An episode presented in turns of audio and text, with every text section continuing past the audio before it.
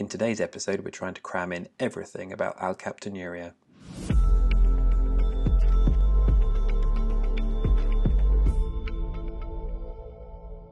Hello. Today I have the great privilege of being joined by Professor Ranganath of the National Alkaptonuria Centre in Liverpool. Uh, Professor Ranganath is a pioneer in his field, and his team have recently published two papers with the journal looking at the experience of their centre over the last 13 years. Uh, Professor Ranganath, thank you for speaking with me today. It's a pleasure. Thank you. Uh, now, I'm a paediatrician, so I'm always slightly biased, but I think of inherited metabolic diseases as childhood conditions that continue into adulthood. However, alkaptonuria is something that we don't see in our clinics, um, and yet it was literally one of the first ever inborn errors described. I wonder if you could very briefly explain what it is and why it seems like an adult disease. Yeah, absolutely. I mean, as you rightly say, uh, alkaptonuria is an iconic disease, and this was the one that Sir Archibald Garrod was working on in the late 1800s and early 1900s when he made the family connection and the fact that the inheritance was taking place in this disease for the very first time. And that context is what has given rise to the speciality of inherited metabolic disease. Now, alkaptonuria, of course, is an autosomal recessive condition and uh, as a genetic disorder, it's present at birth. Uh, and of course, uh, as a fetus, the mother probably metabolizes the homogentisic acid that the uh, fetus is producing. So it may not be there immediately at birth, but a few days after starting uh, food intake, I think the urine change color. So it would be almost impossible to miss that. Even in this day and age of disposable nappies, I think it, there's a very good opportunity to make the diagnosis of alkaptonuria right at birth through noticing the color change. If you notice the black color of the urine and you did a simple homogentisic acid in the urine test, you'd make the diagnosis then, and that is probably often made. But then, in the pediatric age group at least, there's not very much in terms of disease consequence, other than perhaps kidney stones in some patients uh, and occasional renal failure. So these patients are often not even followed up because they're not very exciting. They don't have lots of clinical features to follow through on, and therefore they're basically lost to follow up. And then they reappear 30, 40 years later with uh, classical features uh, of uh, irreversible ochronosis and its consequences. One of the difficulties in the UK so far, I'm told it's changing, is the lack of a national register for rare diseases. Uh, that is actually quite an important issue for us. As someone who hosts a familial hypercholesterolemia clinic, that is a sad thing to hear because this is another population of, of patients who have a disease that will not cause them difficulty in childhood, but we know that early intervention can present problems in in adulthood. So certainly, there's a plea from you there saying if, we're seeing these children, we should be following these children. Yeah, I, I, totally. I agree. I mean, I have done uh, until recently adult lipid clinics. I think the panels are very similar with alkaptonuria. Uh, I think early on, I think the disease is still evolving, but you don't see it. It's very subclinical, and then over time, uh, there's enough of a build-up. So let me just uh, go back to what is alkaptonuria. So alkaptonuria is a disorder of the tyrosine pathway whereby the surplus dietary tyrosine that we consume is not fully metabolized. Uh, normally, the food that we eat contains uh, sufficient protein to meet the limiting amino acids, which means you get excess amounts of phenylalanine and tyrosine you only need about 5% of the amino acids um, tyrosine for good health. So, which means you're left with a problem. The 95% surplus has to be somehow dealt with. And normally that's not an issue with an intact tyrosine pathway because the flux through the tyrosine pathway through homogentisic acid to fumarate and the acetoacetate means that the fumarate becomes glucose, the acetoacetate becomes lipid. So all the surplus nutrients are reclaimed by the body, if you will. Um, but in uh, in alkaptonuria, of course, there's a block because there's a missing enzyme activity, the homogentisate dioxygenase enzyme. And the uh, lack of this activity means you cannot metabolize homogentisic acid to maleylacetoacetate. As a consequence, you get accumulation of homogentisic acid. A, great thing about the human body is that it's very, very good at getting rid of homogentisic acid uh, through the kidney. And it does that uh, by glomerular filtration. And it also does that by really efficient, more important tubular secretion. Virtually 80% of the homogentisic acid that's got rid of is by secretion, only 20% by glomerular filtration. Uh, what it does uh, is it keeps the level of homogentisic acid relatively low because the concentration of homogentisic acid urine is more than thousandfold higher than in the circulation. Uh, and of course, and you will see this in renal failure because accumulation of the homogentisic acid, because it can't be excreted, really turns the person blue black very quickly. Uh, so this accumulation of homogentisic acid in patients with AKU uh, allows the deposition of this homogentisic acid in connective tissue through a process called ochronosis. And this ochronosis leads to the formation of a pigment in the tissue. And this pigment is um, alters the properties of the tissue that it finds itself in. For example, if it if it deposits in cartilage, which is a prime target, then the cartilage becomes stiff and breaks down easily. And of course, that is the basic pathophysiology by which the joint cartilage breaks down and causes the arthropathy in these patients. And therefore, this process takes a long time evolving.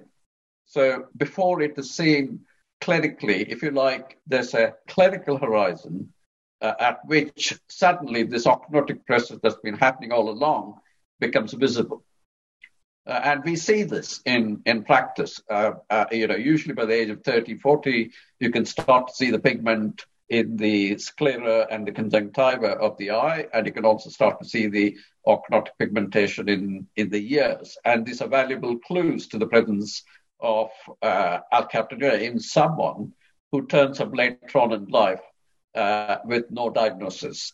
So the evolution of the disease is quite slow, and therefore uh, patients often turn up later on if uh, um, if they have not been followed up with severe irreversible disease at that point. Now, there's so much to talk about there. I mean, I wanted to kind of acknowledge that over the last two years, you've been a named author on 11 papers published uh, either with the Journal of Inherited Metabolic Disease or uh, JIMD reports. But it's these two papers you published at the end of 2020 where you looked at the patient outcomes for the 87 patients that have been through the National Centre since 2007 what's clear from that is that nitisinone has been a bit of a game changer in the management of AKU. I, I wonder if you could briefly say what nitisinone is and, and why it helps in this condition. Sure. Uh, nitisinone is a life-changing drug. It, it is an enzyme inhibitor. Let me start going back and say this was actually initially developed by ICI, as it was then, as a herbicide. Uh, it so happened that somebody was walking in the woods and found the Australian bottlebrush plant. Under it, nothing grew around the plant, a bit like uh, penicillin and the agar. And then when it was investigated, they found that the bottlebrush plant was secreting a substance called leptospermone into the soil, basically poisoning the soil so that nothing could grow around it. And this leptospermone was then taken up by ICI, and nitisinone was semi-synthesized based on that structure. So nitisinone was initially developed as a herbicide, uh, and then as part of the toxicology of this herbicide, they were performing experiments in animals just to see that it was safe before it could be put out into the environment. And when they were doing that, um, they found that the rats developed eye lesions, uh, keratopathy. And then uh, they had to try and explain why this was happening. And they found out that this herbicide caused an inhibition of the tyrosine pathway, uh, inhibiting the enzyme hydroxyphenyl pyruvate dehydrogenase. Uh, and that, so it is purely by accident that uh, it was discovered that this proposed herbicide inhibited the enzyme hydroxyphenyl pyruvate dehydrogenase. At the same time, there was a scientist uh, who was working on HPPD enzyme in Stockholm, Professor Lindqvist. And The ICI then made contact with them and they trialed nitisinone for the first time in this life-threatening disorder called hereditary tyrosinemia type 1. Uh, and within 48 hours, this baby was uh, back normal, eating well, abdominal protrusion declined, the size of the liver decreased, the liver function test improved, uh, and, and it was miraculous uh, in terms of treating uh, hereditary type 1, because without nitisinone, these children often die by the age of one or two years from liver failure and liver cancer. So, in tyrosinemia type 1, nitisinone has been used uh, for more than 30 years. It was this first seminal experiment was in 1991. Since then, uh, there's been marketing authorization granted both in the US and in Europe for treatment of hereditary tyrosinemia type 1 with nitisinone, for which it's a standard of care now. In 1998, a group in the NIH, led by Bill Gahl, proposed that based on the mode of action of nitisinone, that it could also work in alkaptonuria. And they followed this up by performing initial studies in three patients and showed that the homogentisic acid levels did indeed come down. And this was published in the New England Journal of Medicine review article in 2002 as a centenary article for Archibald Garrod as a tribute.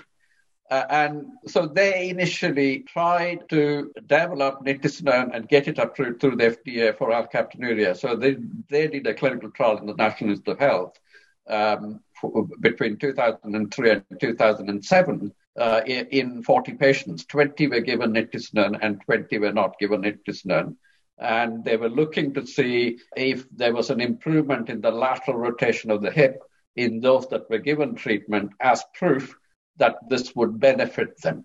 And of course, they didn't find it because this was just a single endpoint. And they didn't find the uh, benefit they were looking for. Uh, and that's where we came in. So we were waiting to use nitisinone in patients with alkaptonuria. Uh, but of course, this came as an opportunity for our group because we then said we would look to develop this further. And the two papers I wanted to focus on today are natural history papers. They looked at your experience uh, offering nitisinone to 87 patients, both looking at the joint and spine phenotype in the disease and the impact of nitisinone therapy on those, but also looking at uh, arthroplasty or joint replacement in patients with spondyloarthropathy, um, again with sort of alkaptonuria. Could you summarize what you observed from your experience? Can I, can I just tell you briefly about the National Alkaptonuria Centre, what it is?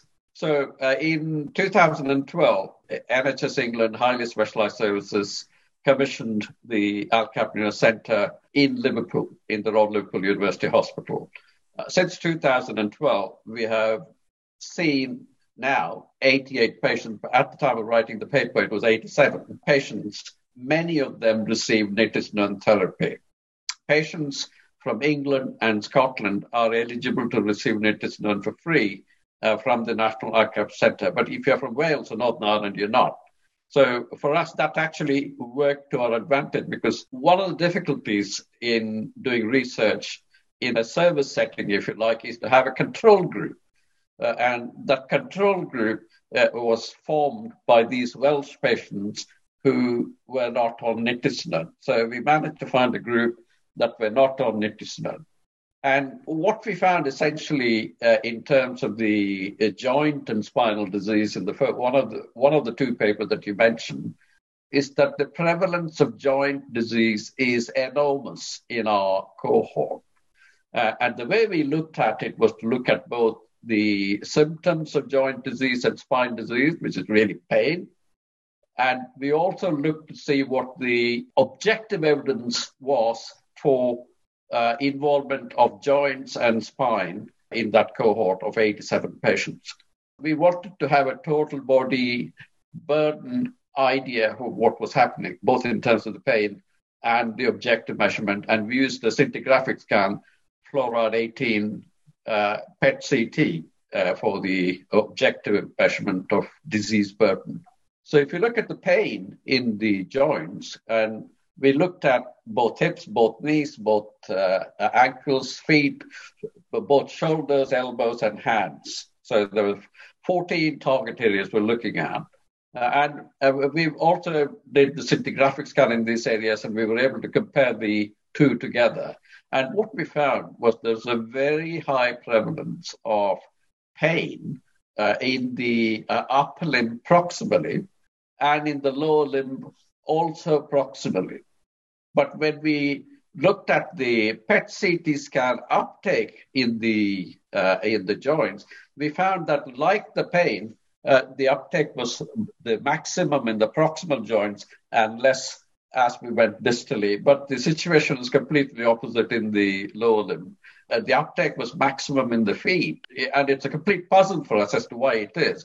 But more importantly, we found that the prevalence close to 90%, 90 to 100% uh, in our group, with many of our patients having uh, the disease uh, even when they're very young. So uh, for the first time, we've actually been able to say in any sizable number of patients uh, that the condition takes hold fairly young and younger than we thought, even before patients complain of symptoms. So certainly with the, the joint replacement paper, I thought was it was interesting that you didn't see a significant difference between uh, joint replacement in the nitisinone group versus the group that wasn't on this nitisinone, but you did observe that the arthroplasty rate fell off quite markedly after two, two years on therapy. Yeah, it, I think it's important I make this point because one of the difficulties uh, with arthroplasty paper is that uh, the mean age of our patients uh, is around 50 years of age. Okay. At the age of 50, the majority of them have irreversible damage to the cartilage. The data suggests that once you have the first joint replacement, you get other joint replacements serially. So within 10 years, you could have as many as six or more joints replaced. And the reason for that is there seems to be a threshold of ochronosis that's reached that cannot be reversed. And then that leads progressively to joint failure. And AKU is a systemic disease because homogentisic acid is, is in the blood and it perfuses all the joints everywhere. So, uh, so I think essentially what we're seeing there is that the damage occurs uh, uh, in one joint and then uh, there's a domino effect on other joints. And also, it is too late by then to change that because that uh, the, the cartilage is it's not just the cartilage, the bone underneath the cartilage has gone away, being resolved because due to stress shielding. Uh, and at that stage, the disease is not reversible. The only thing that will help at that stage, and often in a life changing fashion, is joint replacement, which is really a burden because the patient who has not been able to walk can, can start walking. But the point is, if you start the patients earlier on in this nitisinone and you prevent the deposition of homogentisic acid as ochronotic pigment in the joint, uh, you could completely prevent this process. Uh, and to some extent, we also saw that because when you looked at the trend to progression, even in the joints, the progression slowed down uh, after nitisinone. It didn't quite reach statistical significance like we saw with the homogentisic acid levels in the blood or urine coming down. Uh, so uh, I'm optimistic that if we catch these patients reasonably early, then we can make a big difference to these patients' long-term health. And it feels like we've we've come full circle again because we started off talking about these patients being known and then lost to follow up. Yeah. I know that in another paper you studied, um, it was a comment that people were having symptoms for a decade prior to seeking medical input and then would wait another four years for a diagnosis. Yeah. There's obviously a case here for giving nitisinone much younger. Yeah. We know there's a a group of patients, the tyrosinemia patients, who are having nitisinone from a very young age. So we've obviously got some safety data there. What what do you see the future holding with regards to uh, perhaps screening or and, and also um, early nitisinone therapy? I, I think early screening with registration is really crucial. I think it's important that we prevent patients from being lost to follow up after being diagnosed. Uh, in terms of when we start treatment, as a pediatrician, you will know that one of the difficulties of uh, nitisinone treatment of hereditary tyrosinemia in children, in babies, is that some of them do have cognitive impairment. So there is some concern about effects on the developing brain in terms of the high tyrosine. So I think people are not rushing in to give nitisinone to children at present until we're a bit more certain as to what's going on in terms of safety, the cognitive impairment, because that's probably irreversible once it happens. But we do treat patients 16 years and older, even though you could argue the brain is still growing until the age of 25. But we are not seeing any safety concerns at that point. So we have a clinical psychologist who does yearly psychometric, and we have been doing that since 2012. And we have not found any instance of the psychometry scores changing, except in one patient. But she also had other comorbidity. But I won't say anything more about it because it's speculation at the moment. And we will work on it to try and understand the connection. But going back to your question as to when to start treatment, I think even starting at the age of 16 is good.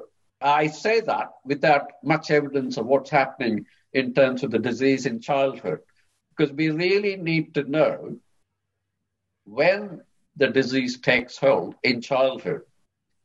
We did a study called SOPHIA, subclinical ochronosis features in alkaptonuria as part of the European funded uh, DevelopAKUre program.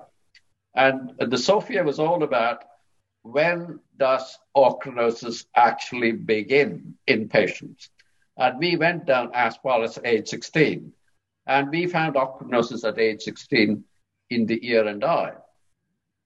So, therefore, there is a question is it there even earlier?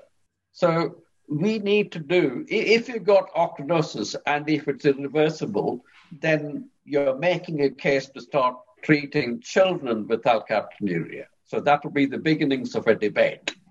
Uh, and to do that, uh, we are at the moment close to beginning a pediatric study called the SOPHIA Pediatric. And even though I, I have come up with the idea, uh, it is a pediatric uh, group we are studying, so it is being led by uh, uh Dr. Julian Raymond at the Birmingham Children's Hospital. Uh, and he's managed to collect patients from Greater Ormond Street and Manchester and Northern Ireland. And we've got a cohort of about 15 children who we will study carefully to see whether there's any evidence of ochronosis at that age. And if we find any evidence of ochronosis, and we're doing a lot of other things as well, then it strengthens the case to start thinking about uh, treating children with nitisinone. Obviously, you've, you've, mentioned some concerns there about nitisinone treatment. Certainly, your team has also published work on patients developing an acquired tyrosinosis on therapy, and this is managed through a low tyrosine, low phenylalanine diet is that essentially a PKU diet? And what's the reality of that for the patients who are on nitisinone? One of the crucial things for us is when we started the National Center, uh, we, we had to ensure that we were safe because we were using a drug off label. So it was unlicensed. So for us, we were uh, intent on minimizing keratopathy. So treating adult patients with alkaptonuria with nitisinone is completely different to treating children with HT1 because usually at that age you also manage the diet really well. So in adult patients, they're used to eating a normal diet. So therefore, uh, what we have to do is have pragmatic thresholds uh, in, in, terms of the levels of tyrosine that we would accept uh, and manage them so that they don't develop the uh, tyrosine keratopathy. Uh, and to do that, we've got a full-time dietitian who helps us and I can say since 2012, we've only had three cases of keratopathy in the 87 patients, nearly 240 patient years, which I think is a tribute to the dietetic input that we have. And uh, we are in constant contact with our patients uh, and we are monitoring and advising and therefore managing the tyrosinemia issue really well in our patients.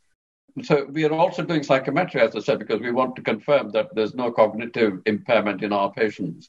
So we are pretty careful in terms of the safety in the National Cancer Center practice.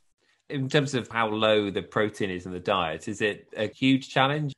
What we tend to do is uh, if the levels of tyrosine are 500 or below, uh, we accept what they're eating and we generally accept one gram per kilogram body weight of protein in these patients. If the levels are greater than 501 but less than 700, we suggest that they bring it down to 0.9 grams per kilogram body weight.